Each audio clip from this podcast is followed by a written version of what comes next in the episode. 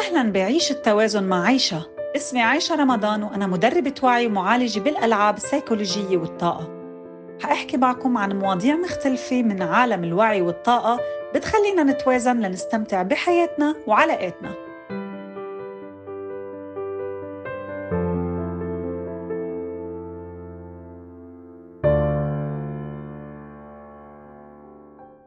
Welcome back with our previous guest, Svetlana Diab, who is a crystal healer and the owner of Avec Crystals. I have always listened to Svetlana speak about crystals so passionately. So, uh, how can I say? It's, she's always so rich with information, and there's no one else I'd rather have with us on our podcast to educate us more on the topic of crystals and how we can use them, how we can benefit from them in our personal lives, in our own well being. So, Svetlana, you shed the light briefly in the previous episode on how crystals record information. Can you tell us a little bit more about that?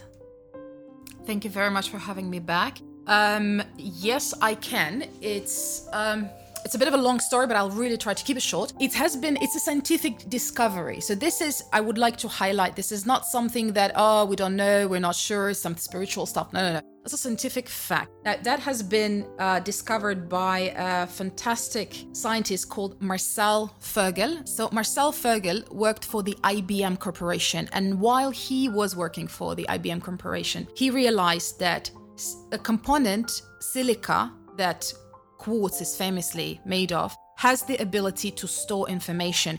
And he, in fact, used it in the modern technologies, in the in the screens, for the keyboards. He then resigned from IBM and he became a crystal healer his, himself, which is what well, was very natural, to be honest. And he's famous for creating a healing tool called um, the Vogel wand, which if you go online you'll find it easily. It's a very powerful, beautiful crystal tool. Marcel Vogel died quite recently, so thank God we were lucky to have a lot of his recordings online. You can go on YouTube and you can hear his lectures, you can learn from him. But yes, majority of crystals wor- work as information recorders if they are very close to you and you say something out loud, especially with the intention for it to be recorded in the crystal, uh, it surely will happen. Perfect, wonderful. So, in brief, crystals record information, which is why we can uh, program them in a specific way because that sort of information is almost unlimited. It's just humongous. There's really no limit to how much information they can carry, right?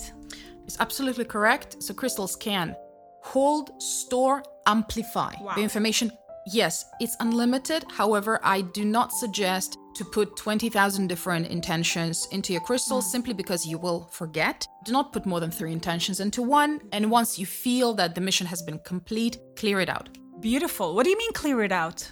Um, now, this is a sound podcast, so um, if I will demonstrate it, it might sound a little bit loud, but the easiest way to clear the intention is to put the crystal right against um, your face, close to your mouth, and make quite a high pitched sound like, like that. Hope it, and it really helps out. Um, or you can just give a verbal command. But why do you want to clear it out?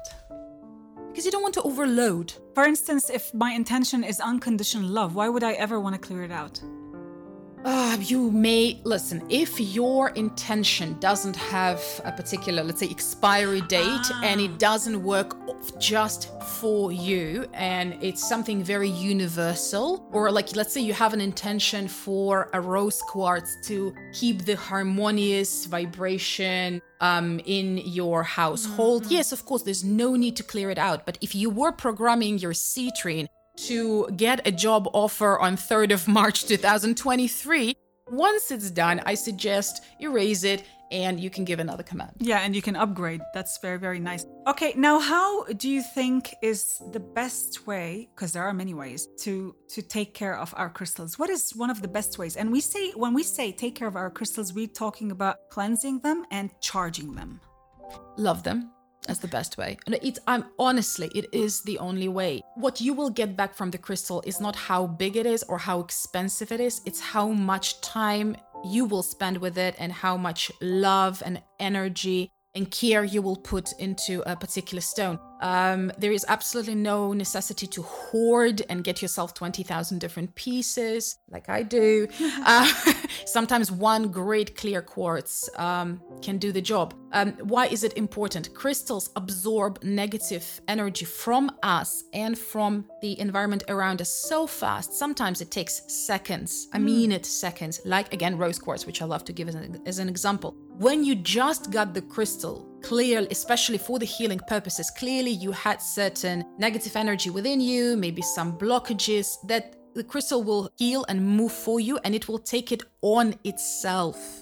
So, you want to help out the crystal, especially at the beginning. I suggest please cleanse it at least weekly for a first month. And then I would say once a month is enough. The safest way to cleanse your crystals is always smudging, meaning using any tool that creates smoke, such as Palo Santo, white sage, Bahur. Bahur, yes, absolutely. Um, that can work with any single stone. A lot of stones do not like water. This is why I'm saying that uh, smudging is indeed the easiest way. And if you'd like to charge it energetically, all crystals love full moonlight. So, mm-hmm. whenever there is a night of full moon, you can keep them outside or just by your window if you don't have a balcony. Or if you are Reiki practitioner, that is the easiest way to both cleanse and charge your crystal. Or if you're just doing any kind of meditation mm-hmm. session, sound healing, all of it is very beneficial for stones. Um, I also remember you taught us we can uh, put it in the sand under the tree if it wasn't something with holes like the selenite, because that would be tricky, right? Absolutely. Well, you can put it on the tree, even actually. Wow. On the tree itself. Okay, that's really, really amazing. Now, how do you know when to recharge those crystals?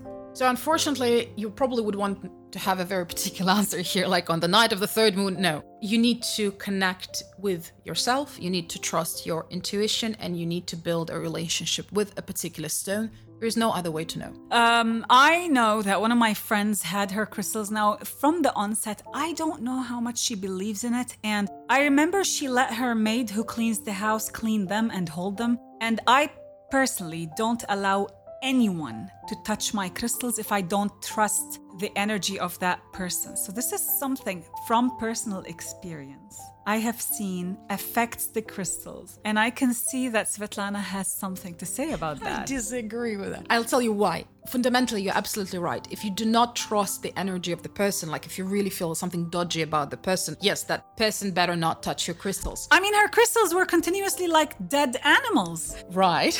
However, when we give this information to the pe- to, to people out there, uh, they start being extremely protective over their stones. They're like, nobody, my kid's not supposed to touch it.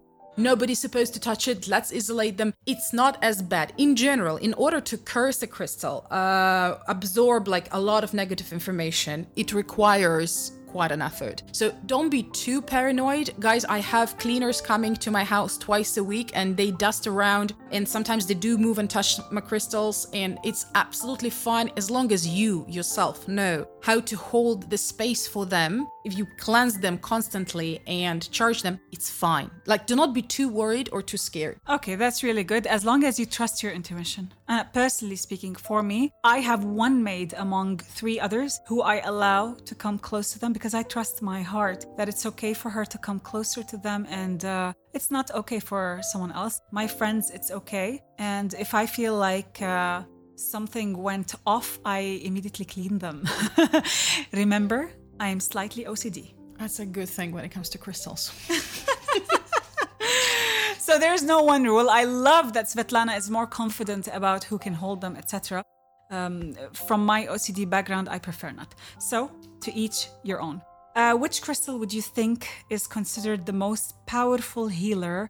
And can we wear those crystals? Say yes, of course you can. It still depends from case to case. It depends what we are healing. Definitely clear quartz is always the easiest uh, crystal to go to. Why? Because as we previously mentioned, clear quartz is the most programmable substance. Powerful though. Yes, extremely powerful. The clearer it is, the stronger it is. The larger it is, the larger the energy field around it. So let's say if you have yourself a tower which is like, I don't know, 30, 40 centimeters tall, uh, it's good enough to cover uh, a one bedroom apartment. Nice, nice. Oh my God. Then if you look at my collection, we're covering the entire community. You're entire building have to say a big thank you, considering that I know that you also do the grid work and energy work. Um, so many people and your neighbors are benefiting from it. You Yeah. need to start charging. Yeah. Uh, yeah, I do. I do place them in sacred geometry, which is something we did together at some point also, because sacred geometry is how the entire universe is built. And when we mimic that one way or another, we're amplifying the energy. Now, there's something else because every time I do a session, I clear all, all negative energies from any space with the crystal. That really helps. And I clear it from my entire community as much as possible. And when we do the meditation, we spread it. So, yeah, I mean, um, the work that we do is not purely for us. It is extended to the ones around us. And who doesn't want that? Who doesn't want to just spread more love, no? Absolutely. I'm so happy for my new neighbors. I just moved yesterday. I'm thinking, oh, they are so lucky. yeah, they are lucky. but let, let's let's not get it into our heads too much. We're doing our best to keep our egos as humble as possible. I wanted to ask you are there any specific types of crystals for females to connect with their divine feminine energy? I cannot wait to hear your answer. Oh, yes, absolutely. There are actually plenty. Again, I think there's very different understanding to what do you understand as divine feminine?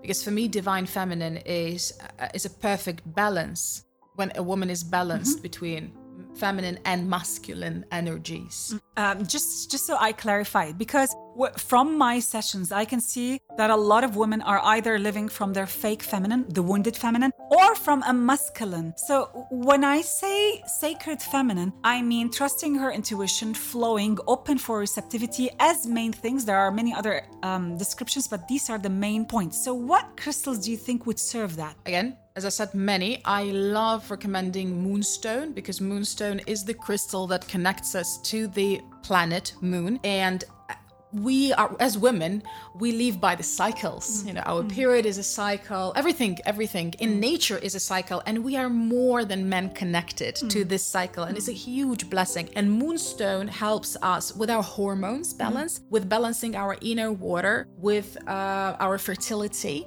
So it's great crystal. Carnelian, absolutely love it. It balances our sacral chakra, works with our ovaries, our womb, and heals our relationship with our mother. And when we are having the healed relationship with our mother, we are truly stepping into divine feminine.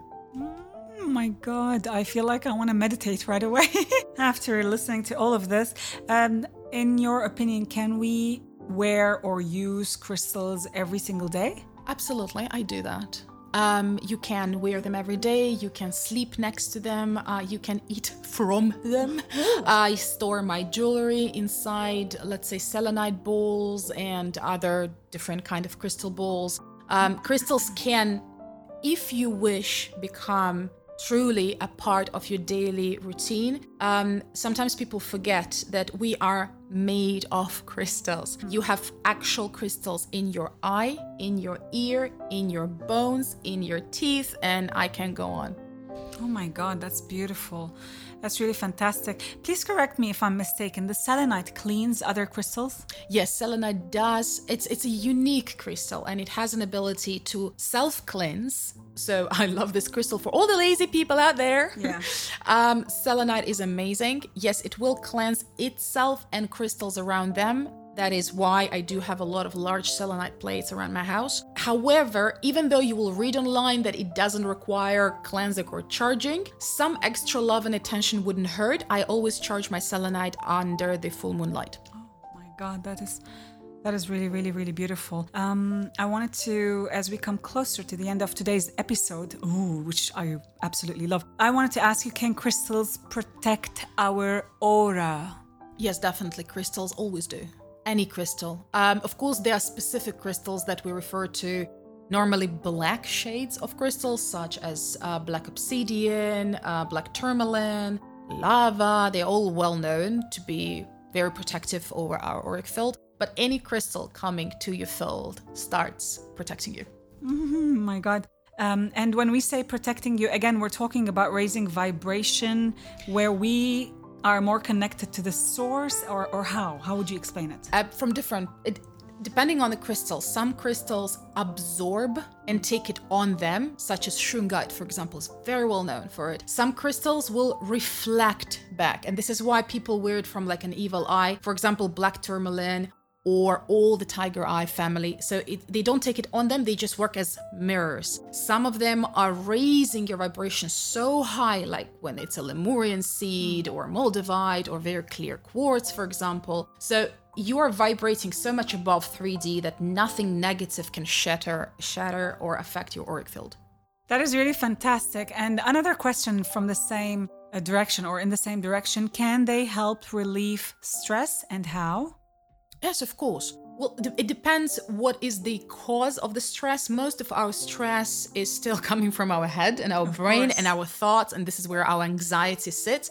So it's either fear based, which is our solar plexus chakra, or it's more like anxiety based, which is our head.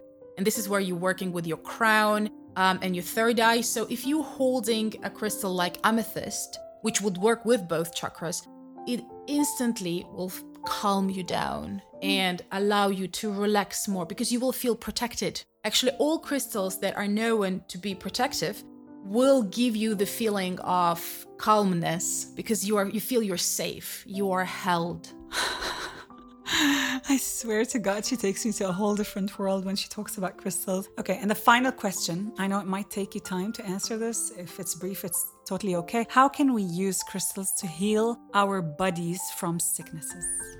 So that's again um, massive topic mm. because for every single organ, for every single chakra system, there is a crystal that has a similar vibration. Mother Earth is so wise. Creator, it depends how you call it. Um, you do know how humans find some cure in in nature, you know, and sometimes it's just by looking at it you understand. Like looking at the blueberries that looks like an eye, you know, it'll heal your eye. So crystals do the same work with, for us. There, you will always find a stone that can heal a particular part of your body. Uh, the easiest way to go about it, because there are thousands of them, so I don't want to give exact examples, go by the colors. So when you know you most of you i'm sure are familiar with the chakra system. Which we talked about on the podcast. So you know the major seven chakras you know the major seven color rays. Again i would like to remind you that the heart ray has two color rays so we're talking eight in total. So if you have let's say um, problems with your stomach you know it's located around your solar plexus chakra. Yes. the solar plexus chakra is the yellow ray so immediately you turn your head to all the yellow crystals. Mm. now does it mean that yes, this is the only job you should do. No, you need to